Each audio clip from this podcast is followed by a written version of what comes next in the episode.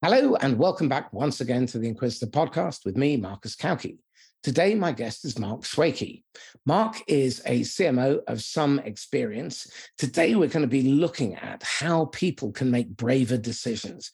He's the author of Boring to Brave, and with a title like that, how can you resist reading it? So get out there and buy the book. But we're going to be talking about the kind of mistakes people make when they're picking their CMO, the blind spots that leaders have, the damage that they can do by having a closed mind and deciding they think they already know best, the mistakes people make when hiring marketing resources, either not valuing them appropriately or trying to get them to do stuff that isn't in your best interest because, again, you've fixed your mind on something that may have worked in the past or may have worked for a company that's 1,000 times your size 10 years ago. So, Mark, welcome. Thank you. Lovely introduction. Thank you very much. Excellent. Would you mind giving the audience a quick 60 seconds on your background so people understand where you're coming from? Absolutely. So I was a journalist to start with, always as a child admired Clark Kent a little bit more than Superman and wanted to be part of that difficult, busy, awkward, loud and hectic newsroom, which was lush.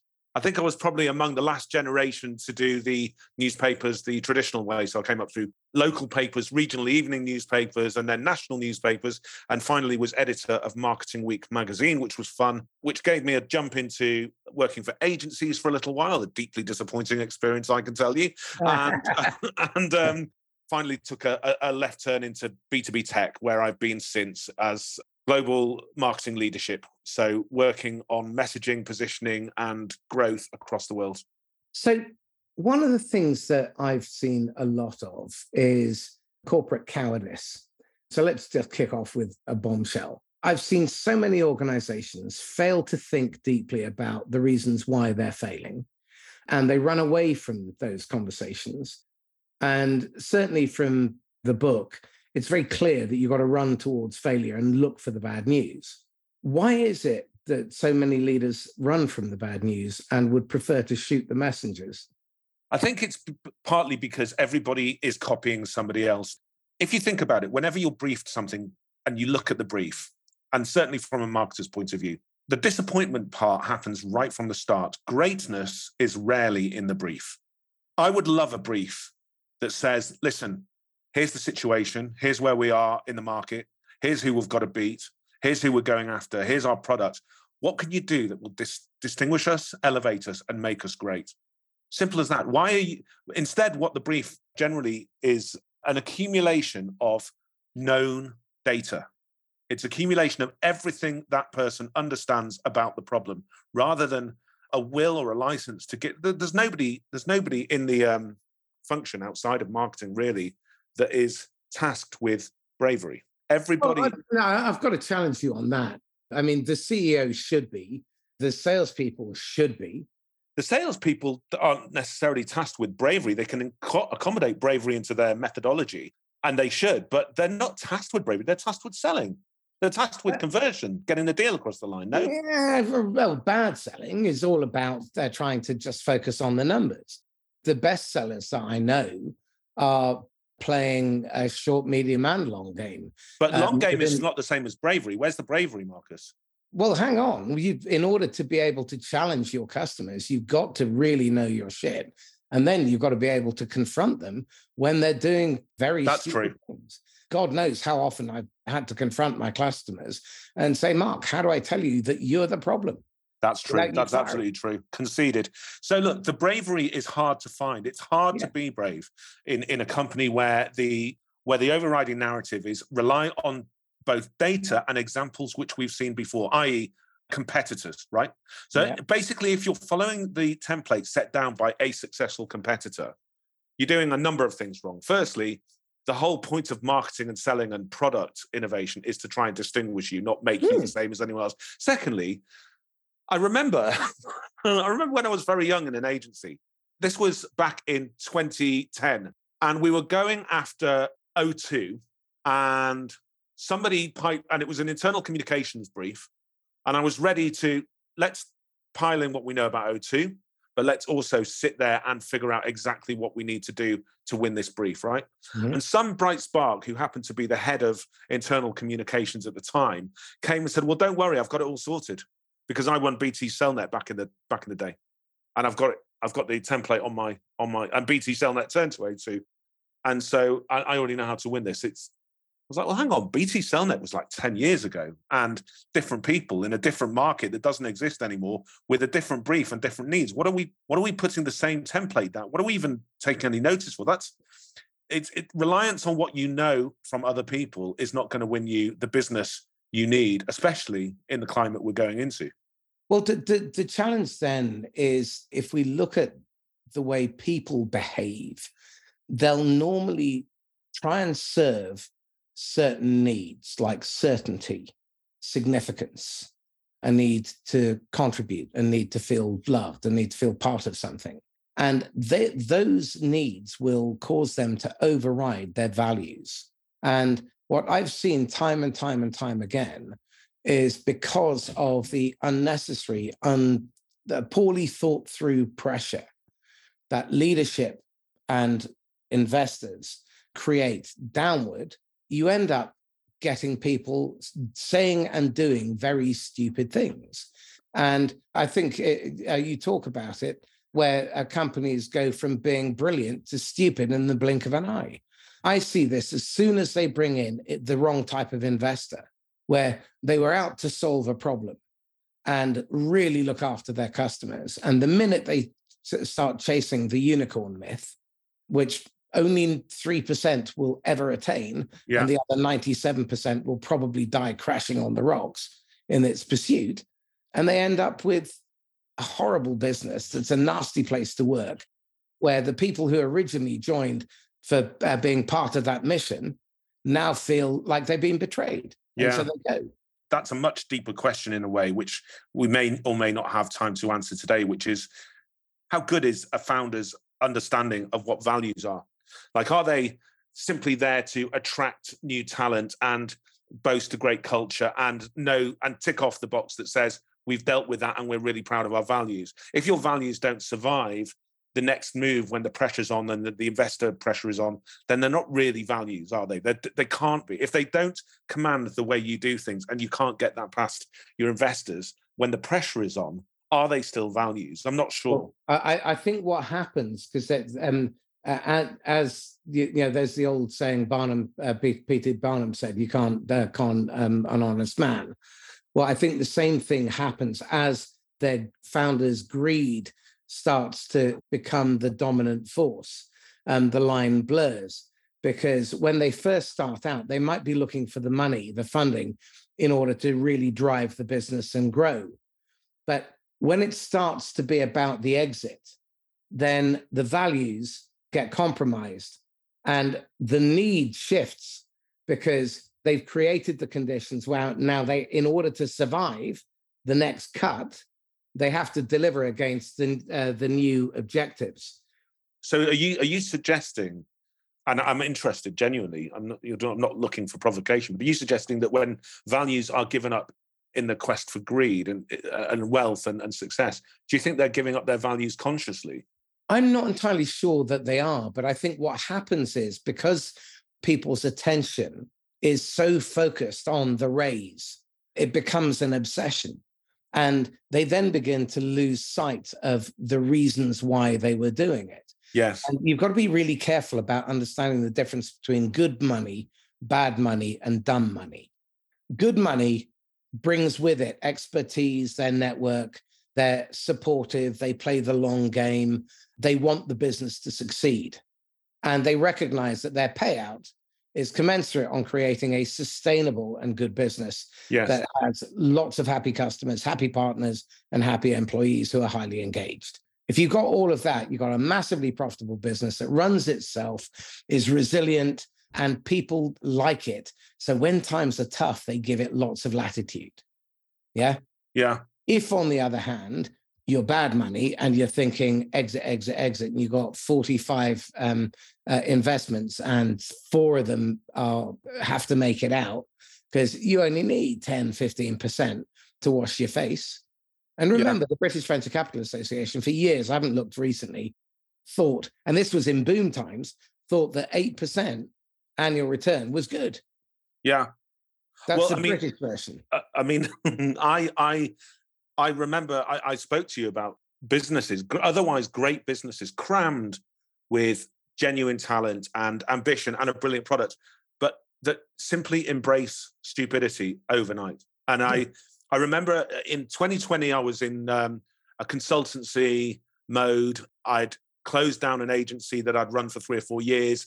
I was looking for my next role, which turned out to be Mention Me, which was a great couple of years. But in 2020, I was consulting and I got this really, really fabulously paid gig doing day rates for this private equity-backed commercial property company. I'm not going to go too much into it, but I'm telling you right now, I will never be that rich again. I mean, my wife was seriously impressed with me.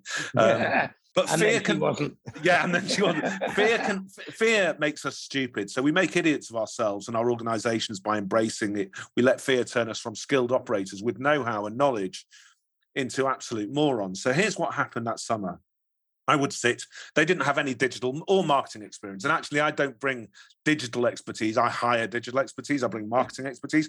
But they were looking for digital expertise and marketing strategy to generate quality leads for the sales guys to follow up with. And that's all clear first.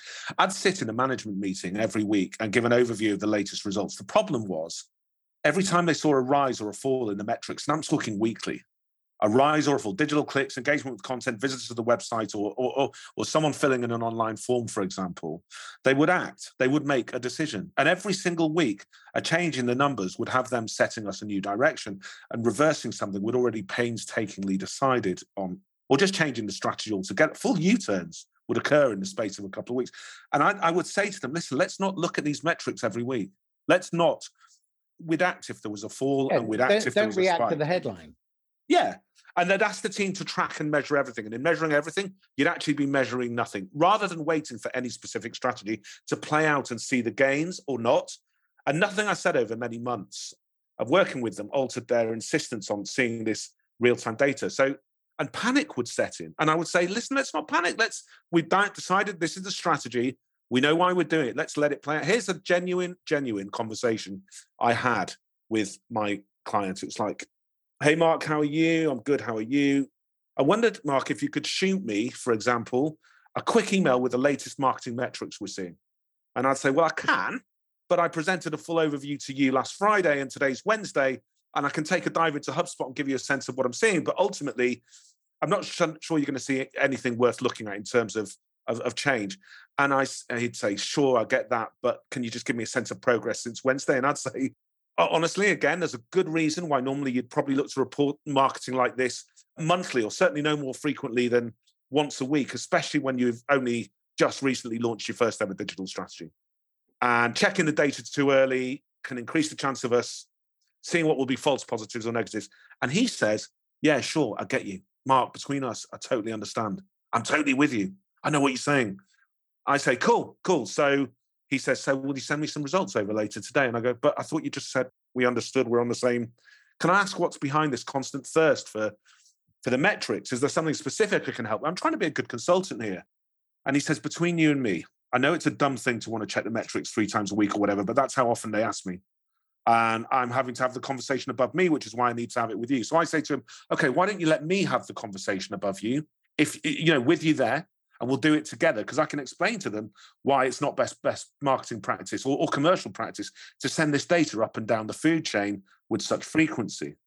And he says, probably best for me to have the conversation so you don't have to. Have a good weekend if you could just get me the data. Right. So I'm sending this dumb data up the food chain. They're making decisions, sending it back to down the food chain. And for all their incredible, like they were all Yale and Harvard and they were all the brightest financial minds. They were the guys that don't look like me. They wore beautiful blazers and sparkling white shirts, and they genuinely knew their stuff. And yet we were turning great into stupid overnight. And I was embracing it. I was like, listen, I've tried, but I am now one of the people I hate in my book. I'm embracing stupid because I'm being told this is how I keep my well-paid day gig. I'm fighting it, But you notice you're on a really well-paid gig. At what point did your motivation shift from keeping the well-paid fees to actually being able to look yourself in the eye? And I left. I gave it up. Right, of course you did. But there must have come a point. And this is one of the challenges that I see happening all the time. And we're seeing this. This is reflected in this great resignation with a great attrition, McKinsey's calling it now. And it's because we get to a point where we say enough is enough. And when we have that choice, we'll take it. Yeah. Which is why 3/4 of the US workforce will have looked for a new job by the end of this year. Yeah. 3/4 of people in technology worldwide will have looked for a new job this year. Now, that's interesting. Where'd you get that from? The 73% came from U.S. Department. Unbelievable. And you can bet that not all of them are just looking for, a new and better paid gig, because that's, they're looking because they are disenfranchised and disillusioned. They thought they were buying into new, cool, innovative and empowered. And actually what they're buying into is fear, somebody's fear. You're buying into fear vicariously, but it's being driven by bad, lazy, greedy thinking, which is overemphasizing one part of the equation. When you've got a complex system where there are interdependent moving parts and you tinker at the edges when that system has found an uneasy equilibrium, you start to create dissonance. Yeah. And when you do that often enough, frequently enough, you do what you've just described and you create confusion, because that creates ambiguity. Yeah. Ambiguity is the mother of all fuck-ups. If you want mismatched expectations, disappointment, people to try and do the right thing and then get punished for doing the wrong thing. Yeah. And not meeting an unstated expectation, then is it any wonder that you create the conditions where people don't trust leadership and management? And Marcus, in the spirit of the podcast that you run and the rules that you lay down for your guests and what makes it such a lively conversation every time, I want to challenge you. So I want to lay down on record that you have an overlapping agenda with me, an overlapping view, but where we differ is I don't think I can get there. And I'd love to hear your take on this. I don't think I can get there to land greed and poor behavior. And I personally think it stops at fear, ignorance, and stupidity. I don't know if it goes down the road of greed and bad behavior, like into an evil sense. So, for example, one of the things I think about and one of the things I spoke to you about was I am at the moment in between roles doing some consulting. I'm presenting, I'm fronting a campaign for SAP company Amassis tomorrow. I'm doing a whole range of stuff.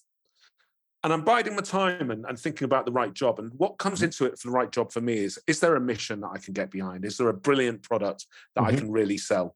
Are the people great? I need to be around great people. I can't be around, there was an interview, a stage in an advanced interview process last week, which really put me off. They were looking for, how can I put it? I was asked, we're very concerned about how passionate you are around brand and growth and marketing. We're worried that you're going to suck the oxygen away from other people on the leadership team. Is that a possibility? And I sort of said, I don't know them. I mean, I don't know the other people. Like, if the people are good and great, then no, of course not. I want to be a member of a team. I want to be behind a mission that feels great. I want to be inspired by brilliant people. But then we've all been around people who are less great than we need them to be. And I'm not talking about sucking the oxygen. I'm talking about covering for others and getting a job done, just getting the things done that need to be done. If you look at any marketing role remit or job description out there right now, there's no listening or learning or acceptance that somebody skilled and experienced who knows this shit is going to come in and audit and figure out and put together a brilliant marketing strategy. What they do is they say, have you done 10 years or more of this? Have you done exactly this thing before? And even worse, how are you going to grow our company through digital or through product marketing? And you go, wait. You've already decided what you want. You don't need me. You don't need a skilled marketer with all of these experiences and listening skills and creativity to bear on the problem. You just need a warm robot to sit in that seat. Right, but that's because of a fundamental misunderstanding of marketing's function. Marketing has sadly become a function of what you can do as efficiently and at large scale as possible, as opposed to creating engagement and conversation with customers, with living, breathing human beings, because living, breathing human beings make the decision to buy your stuff. And living, breathing human beings make the decision to put their signature, whether electronic or otherwise, on a contract.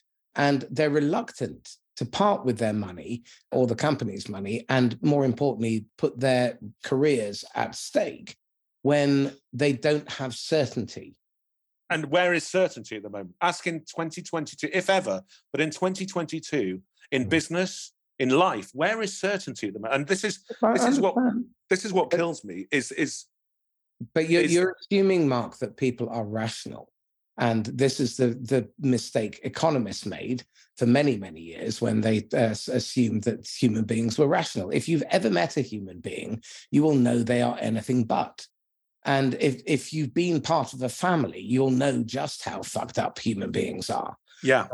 So the honest truth is that what they do is they do what feels familiar, and they go on to autopilot. So what they do is they cut and paste the same job description that caused them to hire the person who failed in the previous role. Exactly. Because they do no thinking. And I'm going to push back, because I do see that it is often fueled by people who don't think about the human cost and the consequences. Answer me this. The 60 to 100,000 jobs that have been lost in SaaS, in big SaaS, in the last 2 months. Mm-hmm. The companies behind those, do you think they are impoverished and poor or awash with cash?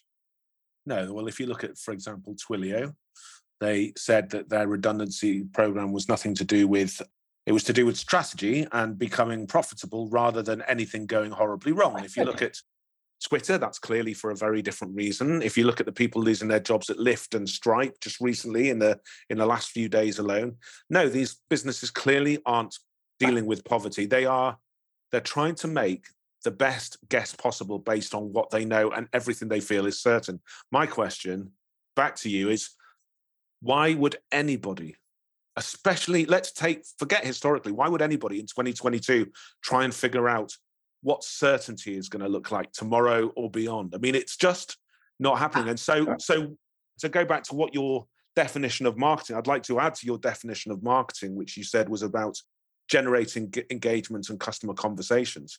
If I had a 3-second pitch to promote marketing and what it's for, it's literally there to generate growth.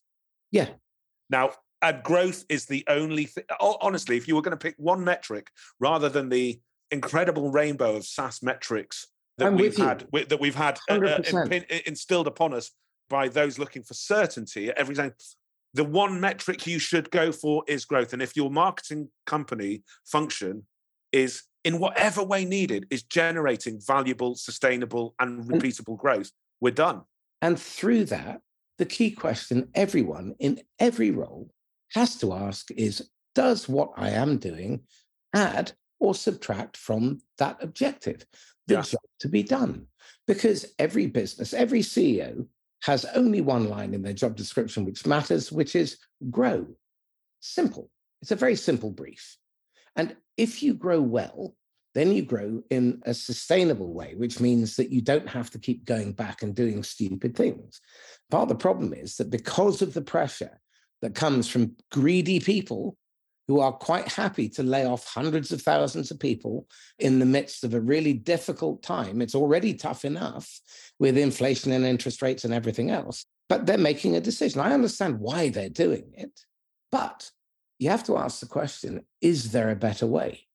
And actually, there is a better way. Yeah, there is. And it starts with, when they had cheap money, it was easy to wait 18 months, 2 years, 3 years for a customer to break even, because no one cared about that, because we didn't measure that. Mm-hmm. And there was lots more money because we'd just go for another round. Yeah. And if we were showing the growth trajectory that the investors wanted, which showed revenue growth, pipeline growth, and new logos, if we could demonstrate that, even if those customers churned, it didn't matter, because we didn't really measure that. We'd prefer to brush that under the carpet. Yeah.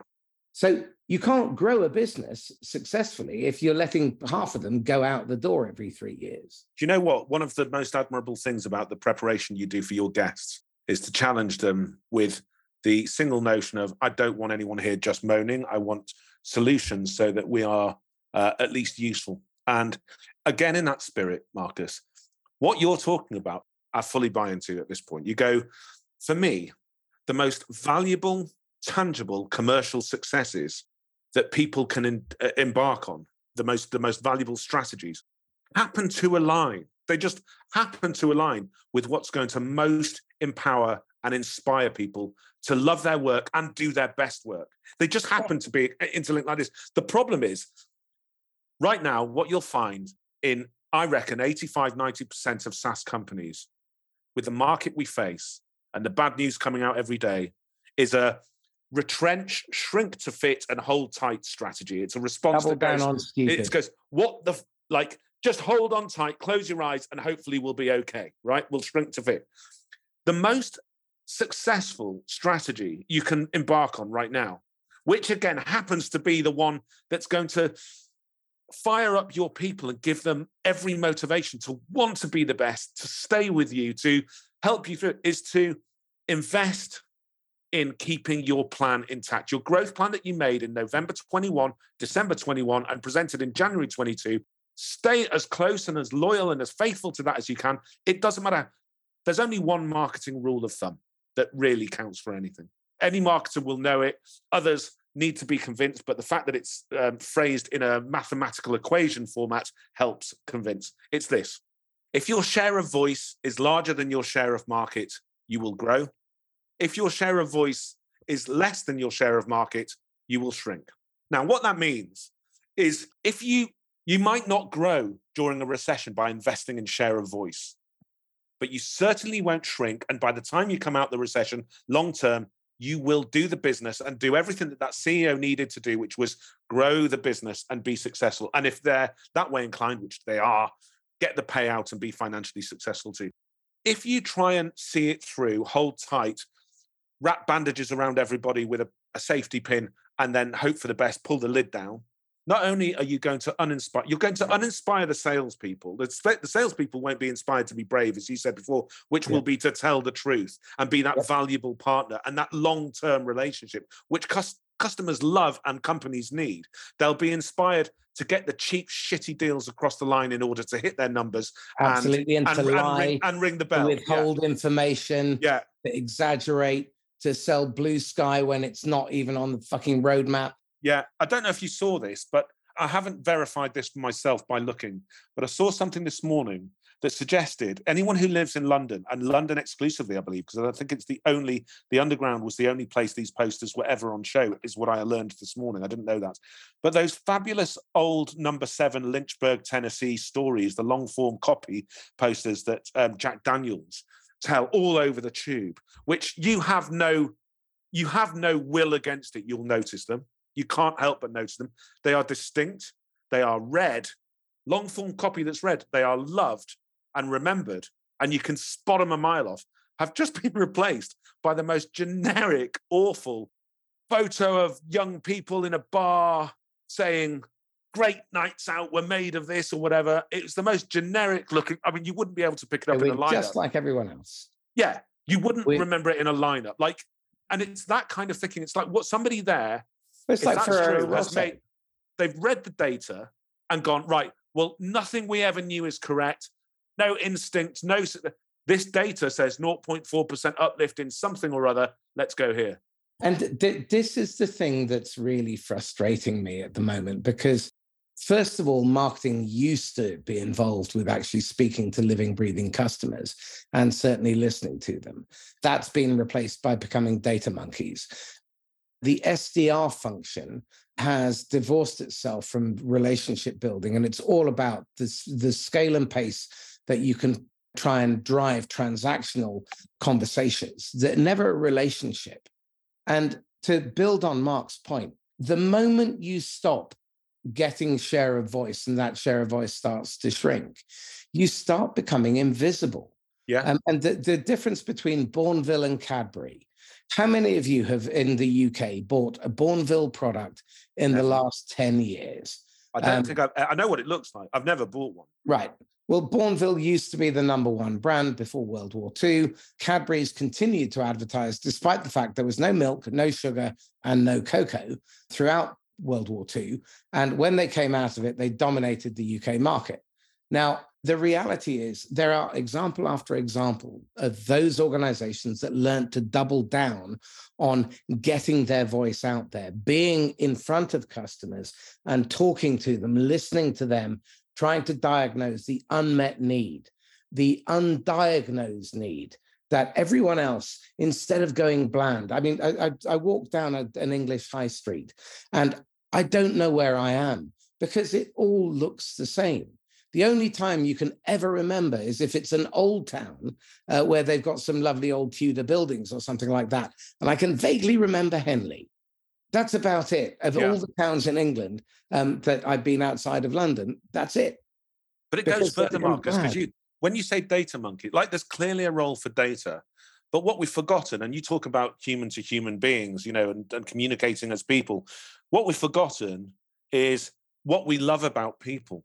What we love about so I'm just looking at this photograph now of this new Jack Daniels, and you realise that Jack Daniels itself is an amazing brand, but wouldn't stand out on a shelf without that kind of marketing that's always prided itself on. Whereas now it says a stadium seat isn't nearly as comfy as a bar stool.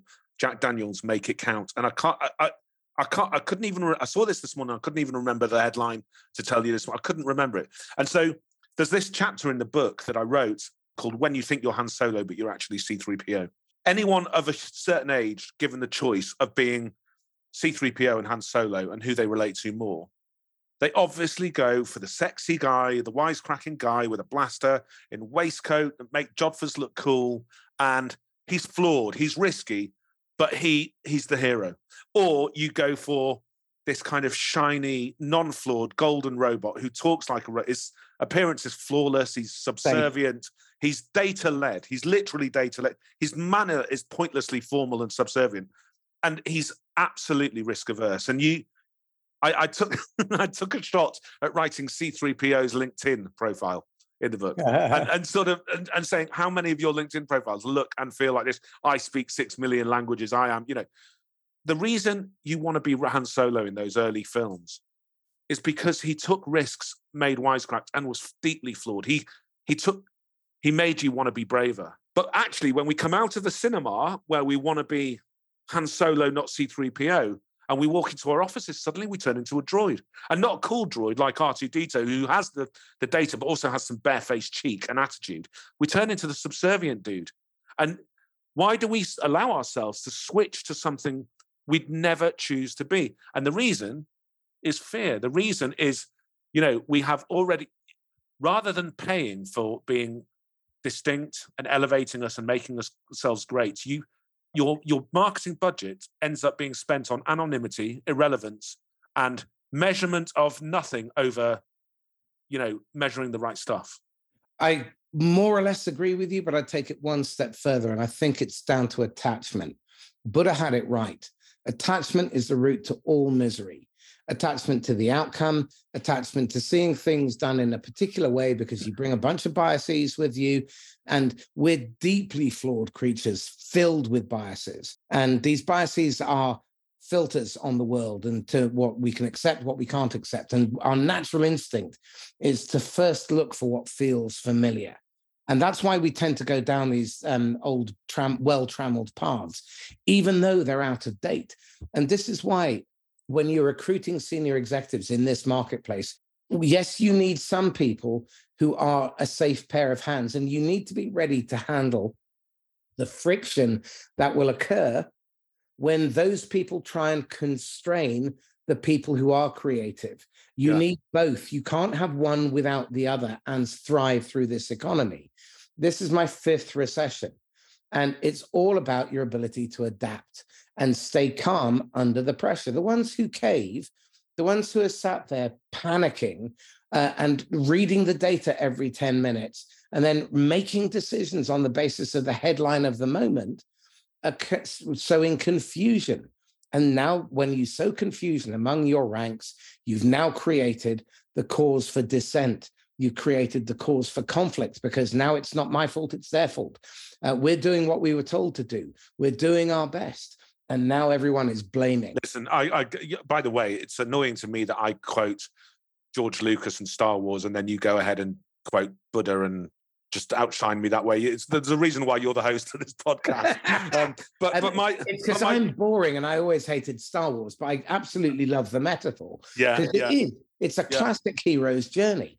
And as sellers, we have to be by our customers' side in their story where they're the hero. Why would you look, something I said to Mention Me just before I left, I was stood up at a company meeting and said, listen, we're about to go into an environment in which bravery will be at a premium. Like the common sense approach will be retrench.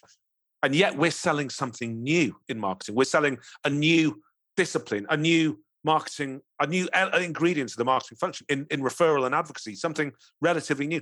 How are we supposed, without modeling bravery ourselves, how are we meant to convince any company to be brave enough to accept our premise of something new rather than failing through something they know or trying something new that could incremental? We have to model it ourselves and be brave enough ourselves and not retrench. And I think one of the things, sorry, you were going to say something. Well, no, you've made a really important point.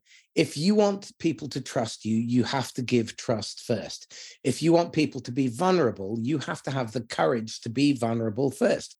If you want people to let you in and be intimate, you have to let them in and be intimate first. You lead by example, and then people reflect back what you project out. Yeah.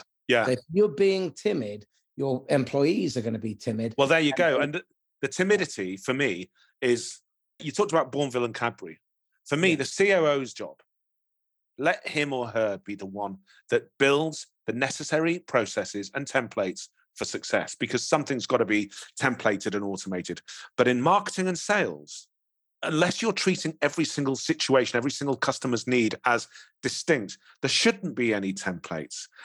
This is not where templates live. Yes, I can automate a lot of my marketing through the likes of the CRMs and the functionality and the data and the marketing operations, but I don't want the messaging or the actual execution to be templated. I want to be.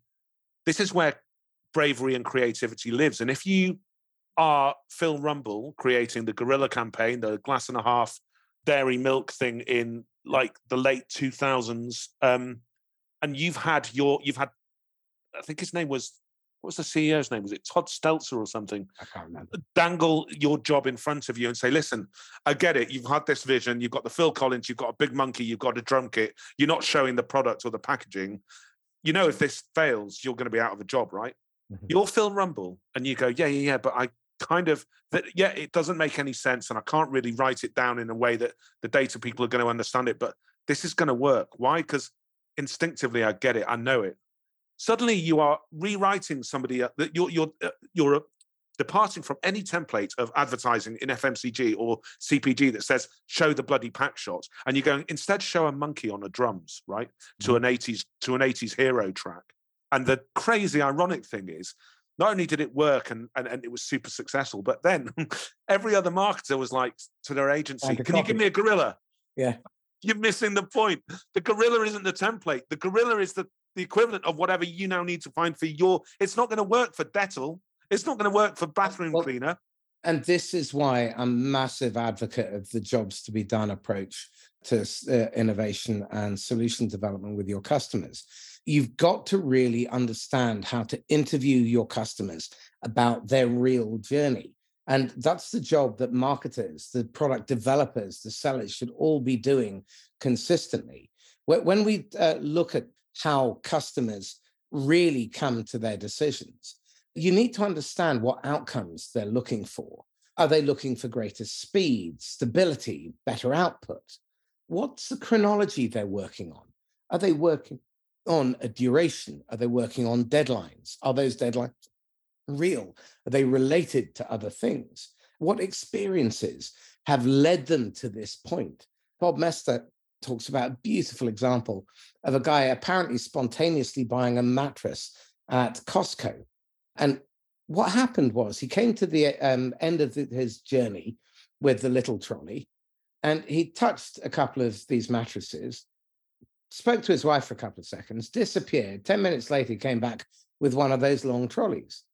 So he popped the mattress on it and $800, and off he went. And it looked like a spontaneous purchase. When they interviewed him, the journey began 4 years before, when they originally bought a really expensive mattress.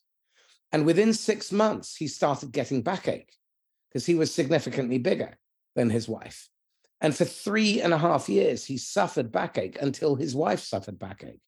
But he'd already done all the research. So he knew everything about mattresses. So when he spotted one, he knew what the price was. And he thought, that's a really good deal. Tapped her on the shoulder and said, I'm going to get this. And she said, yes. Off he went, got the trolley and bought it. But to Costco, it looked like a spontaneous purchase.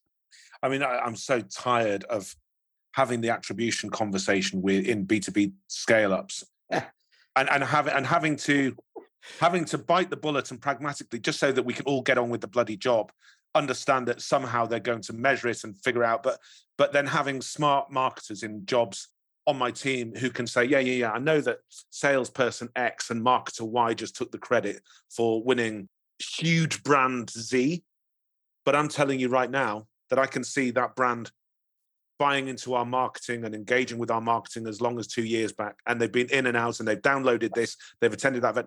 It's really difficult. And I think some point you've got to be pragmatic in order to move on. But that's the data that doesn't seem to influence anyone. There's data over here that influences data.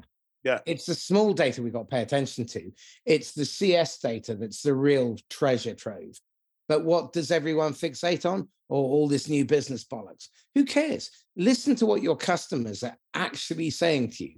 Listen for their workarounds. Listen for their struggling moments. Listen for the unmet need. Interrogate and find out what the customer really needs and wants, and the demand that is not being met by anybody.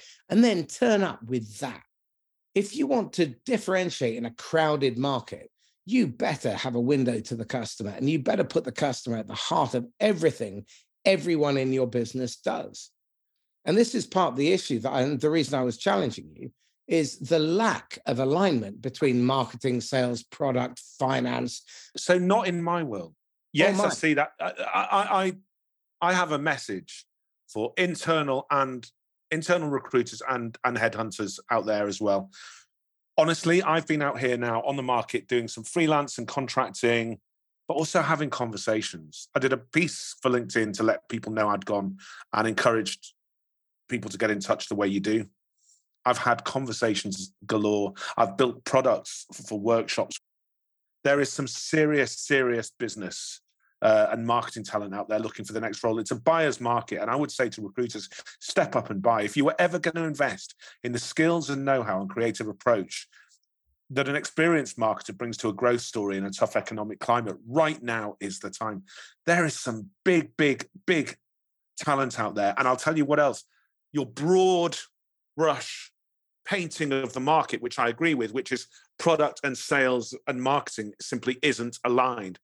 In my world and in the worlds of the people I'm talking to, those problems have long been solved on our teams. We considered ourselves one team as a commercial organization and had things working beautifully. And this podcast, more than any other, I think, that I've been on recently and that I'm going to be on in the next 2 weeks, is a chance for me to be a bit loud and bolshy and revolutionary because of the nature of yourself and the nature of the content you put out there. So I can be out there waving the flag and I can be a bit of a loudmouth. But I'm telling you now, the things that you promote, the ideas and messages you promote, the best of us are already doing that shit. And it works and it grows a company. Yeah. It's not like I've invented anything. I know that everything I do is derivative. The only thing I've ever done that's remotely original is combining it in a unique way. Yes. And in all honesty, I can't do that without the help of others. And this is the key, because I think because we've spent so long with this industrial age model, which is we compete and we carry a sharp knife and we trust no one. And if we coexist, we do so reluctantly. And if we collaborate, it's done at arm's length. You don't give your partners your good stuff. You don't trust them. So you have thick legal documents.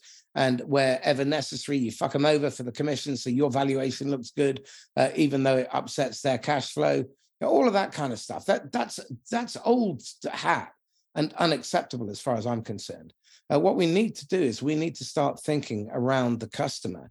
And whilst you as a team had done that, my challenge now is those companies need to start thinking in terms of the ecosystem that the customer has surrounding them, their suppliers. And if you don't learn how to market through those partner networks, you're probably going to be very, very small. Well, it's about being market oriented as well, isn't it? It's about understanding that as a company and as a team, as a leadership team or as a board, you don't know anything, let alone everything. And you have to be comfortable with not assuming that your customers are just like you would like them to be, or just like you've written down in your latest customer persona doc, or just like you are, that they have to be, you know, building your entire strategy around having talked regularly and in depth to your customers. And we don't do that. There's not enough of that, certainly not in B2B. Okay, let's throw one final grenade then. In the last 7 years, we've seen MarTech explode and sales tech and enablement and all that shit. There's probably, 12,000 MarTech vendors out there? And I cannot see any value in almost any of them. And the tech stack has just exploded while average quota attainment has halved. Yeah. What's your advice for anyone? What's the point? Yeah. What's your advice for anyone auditing their tech stack? What's absolutely essential? And then they can do without the other shit. And they can maybe focus on humanizing their marketing and selling a bit. 3 stages, really. Listen to your customer. Use the insight to build a strategy, stick to the strategy, and from there, you will know what you do and don't need from your marketing stack. You'll know what you're trying to achieve. It sounds too simple. Hallelujah. No, it doesn't sound too simple. It sounds just about right. For the book, I interviewed Scott Brinker, and something I didn't put in there, and Scott Brinker, for those of you listeners who maybe aren't aware, is the guy that builds that enormous chief MarTech landscape every 2 years to show a once was useful, but no longer useful infographic of all the different marketing technologies. And, you know, he said, I sometimes go to these guys' websites and I can't tell you what they do from what they're, you know, they're talking. They're just talking. Millions plowed into them. My challenge to him, and I didn't put this in the book, but I will put it in a blog at some point. He was so lovely about it, is I said, you know, when I was actually running my own agency and advising MarTech, new MarTech players, I would say to them, don't try and get on the MarTech chief landscape. In fact, make a big fucking thing for PR's sake out of refusing to be on it or not wanting to be on it. And they were like, why? We want to be on it. I was like, it used to be useful when there was 100 of you, but now it's literally anti-brand. It's me, my logo, you're a pixel. Solus, crushed to a pixel or two and crushed into the box with a ton of other pixels, all claiming they do the same thing you do. I can't see myself on it, even though I'm on it 5 times. It's literally anti-brand. And I said to him, I once advised a client, they weren't brave enough to do it, but I once advised a client to make a big thing in the press about refusing to be on your anti-lands because they were proud of their brand and didn't want it crushed into a pig pen. And he said, wow, you're a snotty bastard. Yeah. And I said, I was going to write to you and see if I could get a response from you just to say, this is what we're doing. Can you give us a response? And he said his letter would have been something like, congratulations on a brilliant idea. Aren't you the pompous one? You know, which I loved. But you know, you're right. The MarTech stack has now become... It's a hindrance. It's become almost, you know, a collection of status symbols or tick boxes. And that's where marketers go from smart and creative and brave and an engine of growth to just stupid. Because we collect this stuff, we pay for it, we wonder why it's not getting results. We then sometimes, and I have to say this, we don't fabricate the results, but we pick and choose selectively the results we run upstairs through the door. To figure out what the hell you need to do to grow your business that's different from your competitors and anyone else ever. It's all about you and your product and your market and your opportunity, and then build a MarTech stack around it so you understand what you're doing. So often, marketing depends on A/B testing. Which is, I mean, it's like giving Michelangelo crayons. Why is it they use the least effective of the measures as their go-to? I don't think testing is ineffective. I think it has to be one of a range of tactics you use. No, I'm saying A/B testing is among the least effective. Interviewing, for example, would be significantly more useful. Right, exactly. But being able to trace where the revenue actually comes from would be more useful. I think A/B testing isn't. I disagree that A/B testing is ineffective. I think it's rendered ineffective by the way we use it. So I think if you A/B test something today and measure it tomorrow and take the results by Friday up to the board, you've misunderstood how people behave. It can be an indicator, but it shouldn't be the indicator. Okay, Mark. Sadly, we've come to time because I could chat to you for hours. You've got a golden ticket, and you can go back and whisper in the idiot ear of Mark, age 23. What one choice bit of advice would you give him he'd have probably have ignored? I would say, Mark, the things that make you different and the things that you think you need to hide in order to fit in professionally are actually the things that will bring you your greatest happiness, pride, and confidence. So indulge them. You're not wrong and they're not right. Cool. And how can people get hold of you? They can get hold of me right now through LinkedIn or mchoueke, that's mshoueke@gmail.com. And if anybody of your listeners quotes you and cites you or this podcast and wants a copy of the book at a half price with a signature, I'll do that for them as well. Lovely. Thank you very much. Mark Swakey, thank you. Thank you. So this is Marcus Cauchi signing off once again from the Inquisitor podcast. If you've enjoyed this, then please like, comment, share, and subscribe. Tag someone who'd benefit from it, and pop across to your favorite podcast platform and leave a review, an honest one. Tell the truth. And if you think I'm horrible, feel free to tell me because I know it already, but I could do with the feedback. If you want to get hold of me, marcus@last-last.com, and there will be a link if you want to talk about coaching or training. Speak to you soon. Take care. Happy selling. Bye-bye.